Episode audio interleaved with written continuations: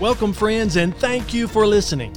I'm Scott Sullivan, Discipleship Catalyst with the Georgia Baptist Mission Board, and our team exists to strengthen Georgia Baptist churches in the area of discipleship. We've developed three tools just for you the Watershed Principle, which identifies the six main ministries of the church that must be healthy to produce world impacting disciple makers. The Spark Conference. Last year's conference saw over 33,000 views from 45 different states and 18 countries. This year's conference will premiere on August the 12th with best-selling author Tony Evans, Ben Mandrell, president of Lifeway, and David Kinnaman, the president of the Barna Group. We also have learning communities that are set up throughout Georgia, which exist to help you finish the task of leading your family in ministry well. You can see our website to find one near you. Also, every Thursday at 3 p.m., you can catch this broadcast through Facebook, Instagram, or multiple podcast platforms. Now, let's join today's broadcast.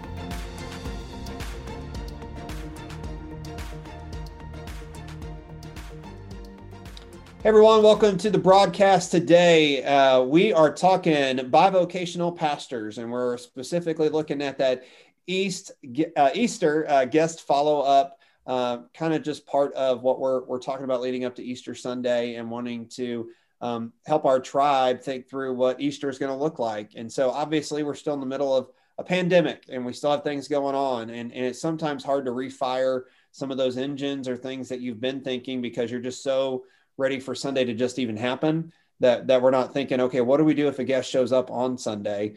And, and as a bivocational pastor, there's there's some uniqueness to that that we're going to unpark. So we have Dr. Marcus Glass uh, here in Albany, Georgia, and he is at New Seasons Church and doing it over there. Great bivocational pastor. Marcus, thanks for coming on today. Thanks for having me. Thanks for having me. Looking forward to it.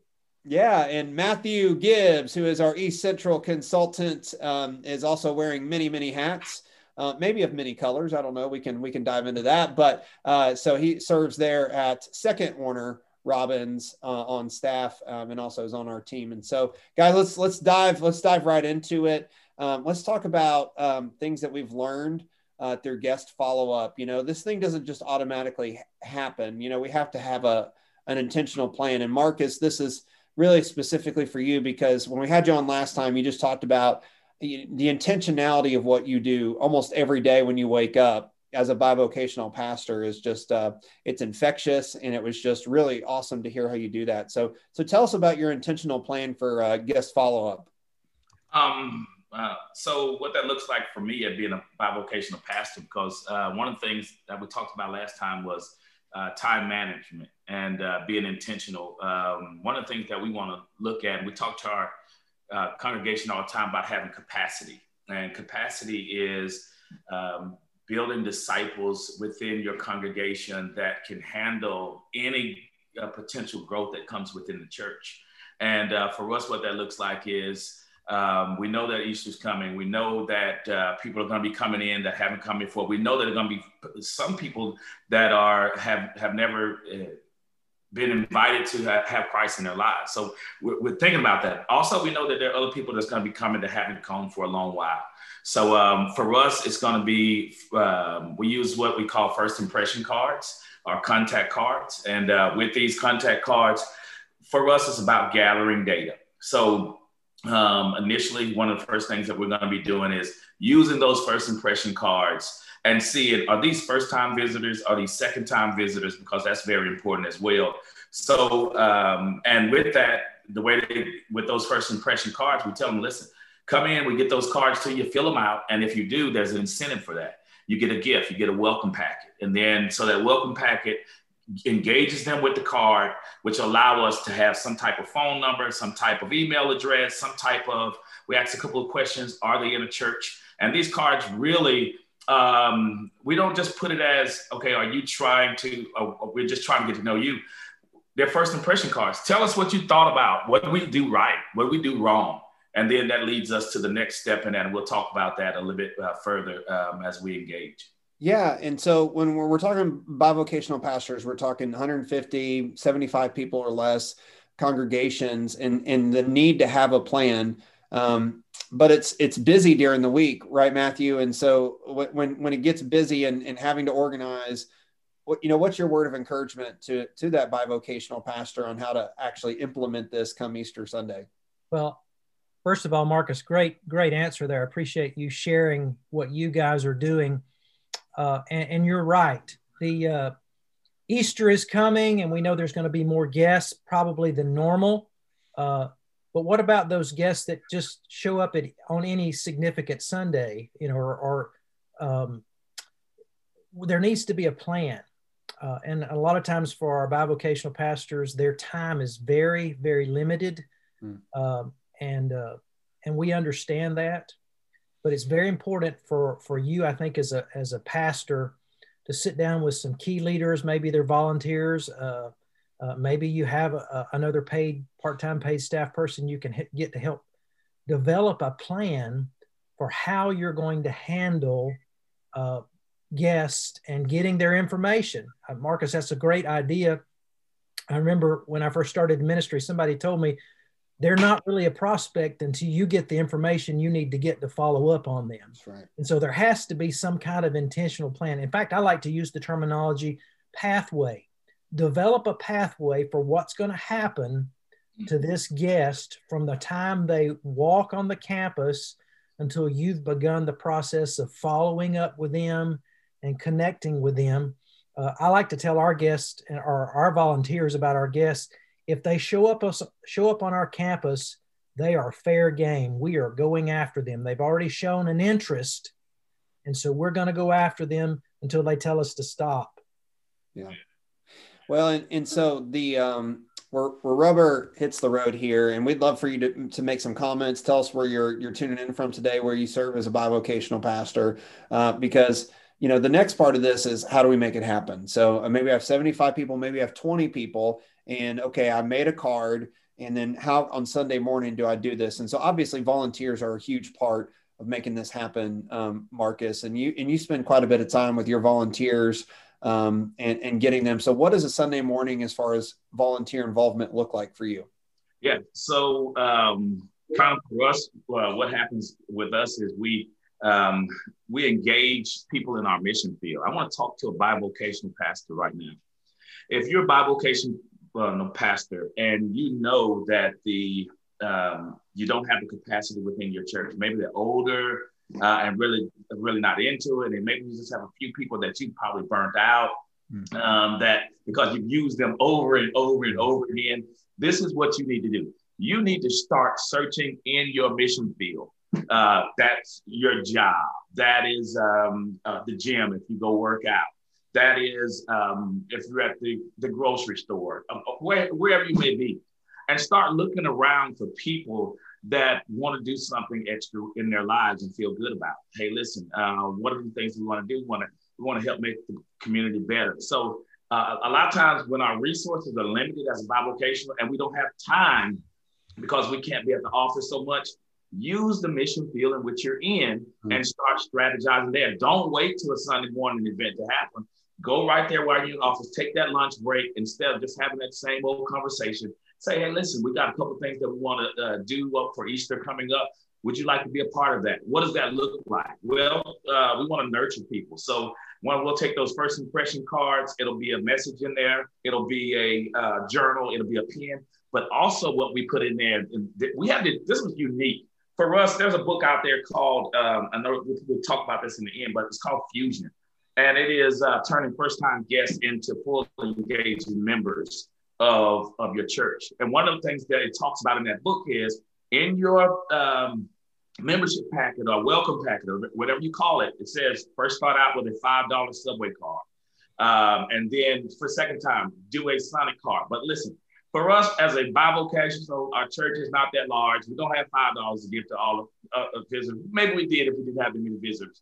But one of the things that we did, we created our own food card that brings them back on Wednesday nights because we feed for free on Wednesday. So, hey, listen, we put a hey, eat on us for free. Let us cook a meal for you on Wednesday night. That engages them to come back. And I think we'll get into uh, the numbers uh, 85% um, of visitors that visit, if you contact them within 36 hours, they return Um, 60% will return if you contact them within 72 hours, and uh, 15 cent will, uh, will return if you contact them within seven days. So we try to get something to continue and to engage them afterwards. So I, I, think we may get into that as we look more at the process. Yeah, I love the the book, right, Matthew? I mean, that's that's yeah. such a the good thing because learning is is is a big part of this. And so, um, you know, speak to that, and then also talk to us about that that follow up um, with guests. You know, knocking on doors or or making a personal touch or a connection with with guests, and why that's important.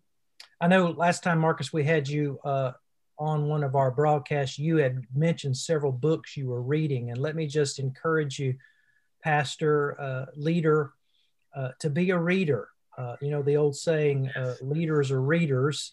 You can see uh, PJ's uh, bookshelves behind him there, his library. But take some time to, to, to read a book to help you in your area of, of, of leadership and, and pastoring. Uh, and there are all kinds of great books out there with specific subjects such as follow up, disciple making. Uh, and I, I haven't researched it, but I'm sure there's even books out there specifically for bivocational pastors. Mm-hmm. Maybe if not, PJ can write one, and then we'll have one out there uh, for you guys. I'm gonna I want to speak to something. And Marcus, I also want you to speak to it a little bit. Uh, he he already mentioned that the quicker you follow up, uh, the greater chance you have of those folks returning um, for, for another visit, a second or third visit. Uh, and there's a couple things uh, I just kind of want to comment that he said. All churches have a limited budget. It doesn't matter whether you're a large church or a small church. Uh, and so you have to manage that well.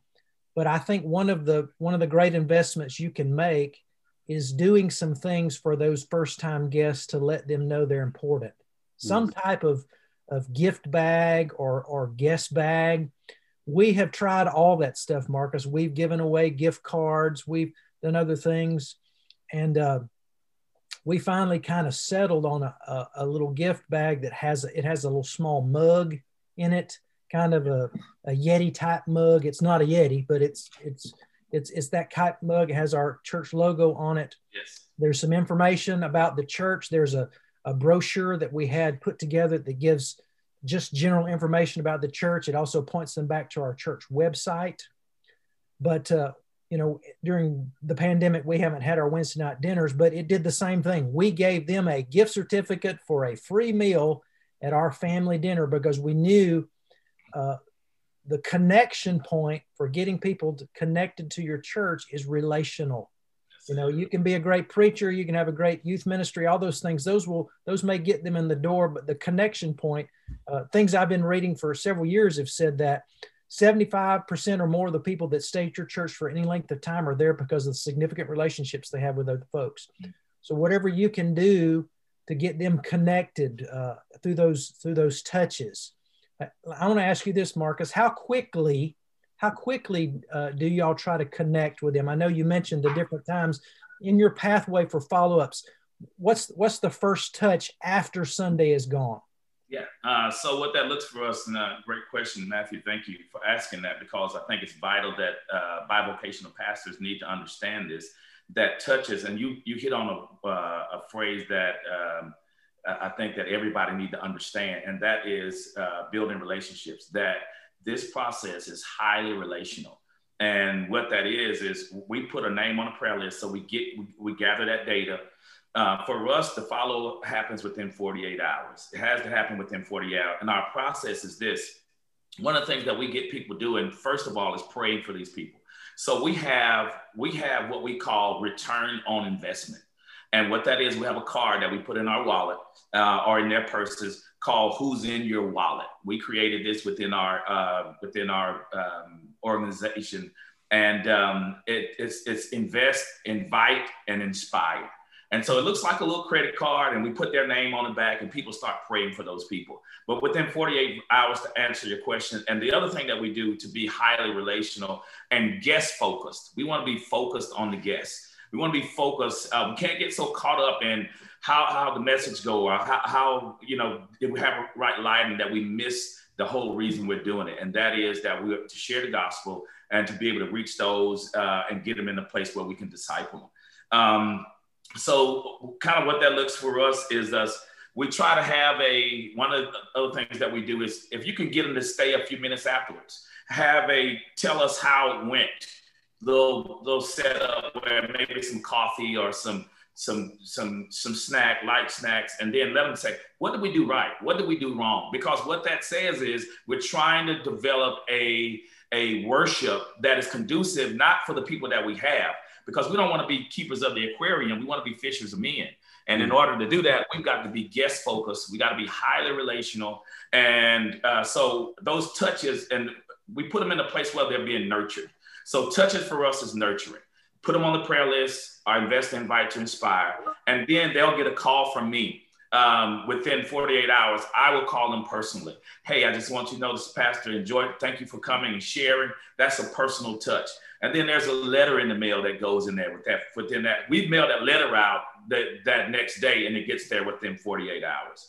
And then after that, there's a call to set up a visit. Each one of these are designed to nurture. For us, so touches are how we're going to nurture those people. And uh, there's text in church. You can use that. And one of the things that we see is we get to see who wants to really come back and who doesn't. Because if they're not answering your calls, if they're not answering the text, we may want to put them on a they didn't want to be nurtured list or they, they really weren't interested. So those are just some of the things that we do. And then finally, the thing that we do is we survey. We send a survey monkey mm-hmm. out. And that survey monkey says, "Hey, what do you like? What what did we do wrong? What did we do right?" Kind of, so we can kind of uh, uh, continue to reevaluate our process because it's not working for the people in the places that we're in, we need to change it and uh, and find the fish where they are. That's what that's what we do. Well, and somebody's watching and they're going, man, that, that megachurch pastor really has it going on. You know, he has all these processes. But remember, Mark, Marcus serves full time in the fire department, and this is uh, a bivocational church where God has called him to, and he's able to to organize in such a way where all those systems and processes and follow up. And I know we're going to uh, kind of land the plane here on on follow up, Matthew. But I did want to just chime in real quick, Pastor, because you're you're giving out cards to remind people who to pray for. And one time at a church, I was given a card, but it was a man card, and every time I did something that wasn't super manly, my pastor took it away from me, and, and I'm ashamed about how many times that card was taken away. And I don't, you know, I, I get it, and and I deserved it, but I just like yours. Yours is more encouraging than the one that happened to me. So that that's good. Matthew, um, t- tell us about follow up and why that's important. Uh, let me do that. Uh, hey, Marcus, I want to I want to comment on something you said. And, and bivocational pastor, if you're watching this, uh, I don't know if you picked up on it, but Marcus has a pretty good um, he has a, a pretty good idea of the culture of his church, and he has adapted his follow up plan or his follow up process uh, to to line up with the culture of his church. And you can do the same thing. One of the things uh, you can begin to do is maybe sit down with a key couple of leaders deacons and talk about what would what would be effective in the culture of your church. Uh, different churches have a little different flavor different culture. And so uh, you don't have to do exactly what marcus does or what my church does or what pj's church does but everybody should be doing something because when God brings these people to our churches, we need to be intentional on doing our best to make them feel welcome, to, to let them know that they are valued, and that we are interested not in just a, a, a rear in the seat next Sunday, but we want to minister to them. We want we want to engage with them. We want to share the gospel with them. We want them to grow in their faith. And I, and I think there's a number of things you can do. There's all kinds of stuff you can do to be able uh, to do that. Uh, and I appreciate what he said about personally connecting, making that call. I know our pastor, he will actually sit down and personally handwrite cards to all the guests. There are some weeks he gets writer's cramp very bad, uh, but he says, I feel like this is so important for them to get a personal contact and them to know that I spent time writing this because it, it communicates I really am interested in you as a person, not just in you bo- boosting our numbers or, or tithing or something else. We want to minister to you. We want you to be a part of our church family. And I, and I think that's important, that personal touch. Now, here's the last question for you, Marcus. How do you evaluate how effective you are uh, yeah. in what you do? What, what, what's the process for evaluating and how often do you do that to see, hey, do we need to, do we need to make a change? Is something not working anymore? Do we need to add something to our process of follow up? Yeah.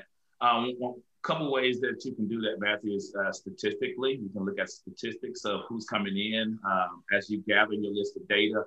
I think one of the things that you need to do is you need to put it on a calendar of what you have done and um, and, and look at the outcomes. These are how many visitors that came in. This is how many we got actually have to come. But one of the other things that we do that I think that is out of the box is we look at we, we look at those that are engaging our people because we know that relationships are important uh, how enthused are they are with it because um, what you do your system is going to be just as good as the people that are working that system. And uh, so one of the ways if it's engaged with them and they're in it and they're like wow it shows it must be working. Because one of the things that's very intoxicating is being able to win over to share your faith also to be able to see the effectiveness of, effectiveness of that just not from those that we were reaching, but the effectiveness of those that are actually doing. So uh, again, guest surveys, Survey Monkeys uh, are good to use. Um, I, I want to share one other thing real quickly that uh, that we used uh, one time before. As you said, you have to know the culture of your church. It worked in some churches that I've done. I've, I've actually done seminars on it. We call it a Project Grow, and Project Grow is G R O W. God rewards our work. So this is for you, bivocational pastor that really you don't want to burn your resources out and you want to use what, what you have. We put them on grow teams, G R O W. And so, um, Team G, it's your week to do visitors. Uh, next week, Team R, it's your week to do visitors. Team O, it's your week to do visitors. Team next, so you got a month where you're getting people maybe an hour at a time a week. Um, they may be spend writing, they may be sending letters out, or they may be calling or they may do what we call, if they're really nurturing the person, we get what they call set up front porch uh, conversation. Let's have a front porch conversation where we're coming to your house, sitting on your front porch, and just talking about how we can better serve you. So those are some of the things they're called grow teams. Uh, you want more information about it? Uh, get in touch with PJ, uh, Matthew, and we'll we'll um, do what we can to help nurture you with that. I am a bivocational pastor, but um, through the grace of God and through time management, we make it work. So I want to pray for each and every one of you that are bivocational. You can do this. This is something that's doable. Don't discount yourself because of limited resources. If I can do it, I'm no better than you, and I know you can do it too. I'm looking forward to uh, hearing the successes that you'll have in the comments about what works for you. And uh, let's stay engaged and stay in touch.